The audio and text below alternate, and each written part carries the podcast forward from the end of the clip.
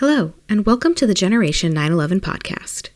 On September 9th, 2021, nearly 20 years to the day of September 11th, 2001, 700 attendees, the New York chapter of the United Federation of Teachers, and the law firm of Barasch and McGarry, leading advocates for the 9 11 community, came together for an event to bring awareness to the 9 11 Victim Compensation Fund and World Trade Center Health Program.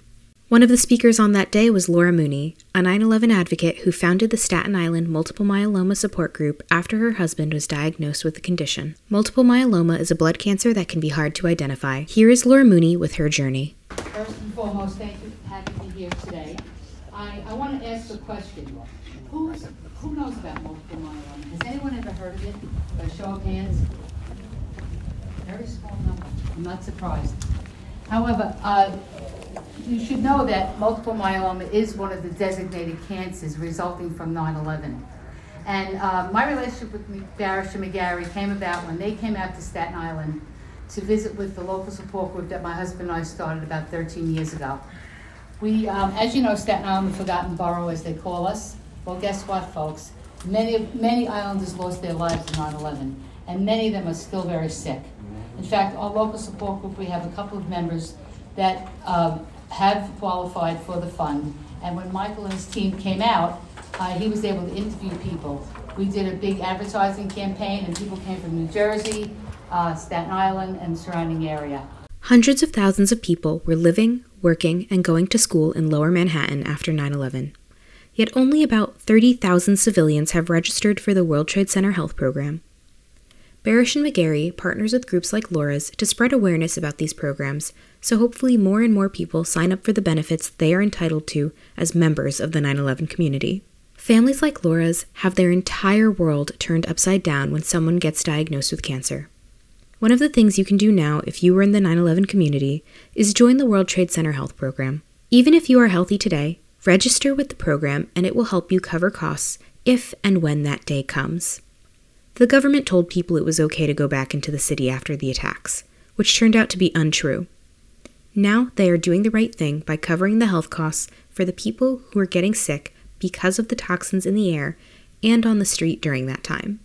Multiple myeloma is a very uh, quiet disease. A lot of people don't know much about it. When my husband got that disease, we had never heard of it. The only person that we knew who ever had it was Geraldine Ferraro, the congresswoman, and she has since died of multiple myeloma.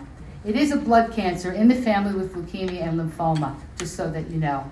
And um, I just want to alert you to some of the symptoms, because many of the people who uh, were down here after 9 11 may have multiple myeloma. It may be in a smoldering stage, and you may not realize that you have it.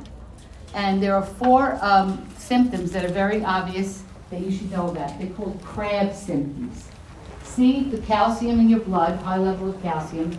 R for renal problems, A for anemia, and B for bone pain. Bone pain probably being the biggest. If you have any kind of back pain, you should always, always check it out. Unfortunately, many people have missed their doctor appointments during COVID. But one of the number one pieces of advice for everyone in the 9 11 community, from every speaker at this health event, was to go see your doctor every year. Statistically, people in the 9 11 community which includes both first responders and civilians, are at a much higher risk of getting cancer. It's not a matter of if, it's a matter of when. However, according to Laura, just going to the doctor is the first step. You also have to remember to advocate for yourself. Now, I've heard many people come up here today and, and urge you to have an annual uh, physical exam, and I'm all for that. But I also want to say to you today, you must learn how to read your own blood work. Don't leave it up to someone else. Be your own advocate. Ask questions. Don't just say, "Have the blood work looked up. Oh, it's good. Okay, bye, click. Guess what, folks? Learn to be your own advocate. It's very, very important. And as said earlier today, early diagnosis is key.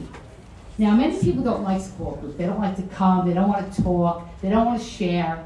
But let me tell you this, it's one of the most valuable things you can do. And I don't care what illness you have, but I can assure you that every illness has a foundation. And always connect with the foundation. The International Myeloma Foundation is the organization that we are under. They teach, my husband and I continue to keep the group going, how to do outreach, how to find new patients. And now that we meet on Zoom once a month, our group is exploding. I'm getting people from all over the city wanting to be a part of our group. We, we share stories, we learn things, and we, we become like a really big family. Many who were in lower Manhattan when the World Trade Center fell and in the months that followed don't feel like these programs are for them. They weren't part of the cleanup crew, the first responders, or even in the building when it happened. That doesn't mean you weren't affected. Survivors deserve coverage as much as anyone else. The programs are there for you as well as the first responders. Laura's sister in law was one of those people. I also want to add a little uh, story uh, that I want to tell you today about my husband's sister, Maureen. Maureen traveled downtown Manhattan uh, working uh, after 9 11. She took the ferry over and she traveled through the area. Well, guess where she is today? She's at the Mayo Clinic. She had a double lung transplant 30 days ago. and she also had, by the way, skin cancer. So when she first told me about this, I said, Maureen, you've got to call Barasch and McGarry. You, you were down there. You walked through that area for months. Thank you. And she did. And she actually had to get two witnesses. And one of the gentlemen that she traveled with, guess what? He has leukemia. And he never filed a claim. So she got him to file a claim as well. So, you know, who knew that this would happen to her? She retired, she moved to Florida, she thought life was great, and here she is, barely surviving, let me tell you. If she survived this, it'll be a miracle. She's been in the ICU for 32 days. Okay, waited almost a year to get these lungs. And she was lucky to, to be able to do that. I'm hoping that if she doesn't get money, at least she gets health benefits because the list of prescriptions that she has that was given to me, nine drugs, anti-rejection, antiviral, antibiotics. These are lifetime drugs. They're not just weekly drugs. She will be on these drugs for the rest of her life, and they are expensive. So I'm hoping, with the help of Barasch Gary, that this claim will be, will be, will be processed and that she will benefit from it because she deserves it. So we meet, uh, the Staten Island Multiple Myeloma Group, we meet once a month on the second Wednesday of each month. If you need more information, please stop by and see us. But as I said, folks, my most important message is learn to read your blood work. Thank you for coming today.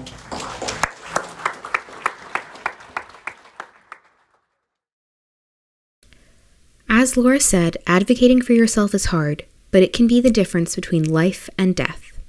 So remember, if you lived, worked, or went to school in Lower Manhattan, south of Canal Street, any time between September 11th, 2001 and May 30th, 2002, you are eligible for the World Trade Center Health Program and possibly the Victim Compensation Fund. You can sign up for yourself or you can contact Barasch and McGarry and they can help you through the process. Be sure to follow the podcast at Gen911pod on Twitter to stay updated on any future episodes. You can listen to us wherever you find podcasts, and we'll see you next time.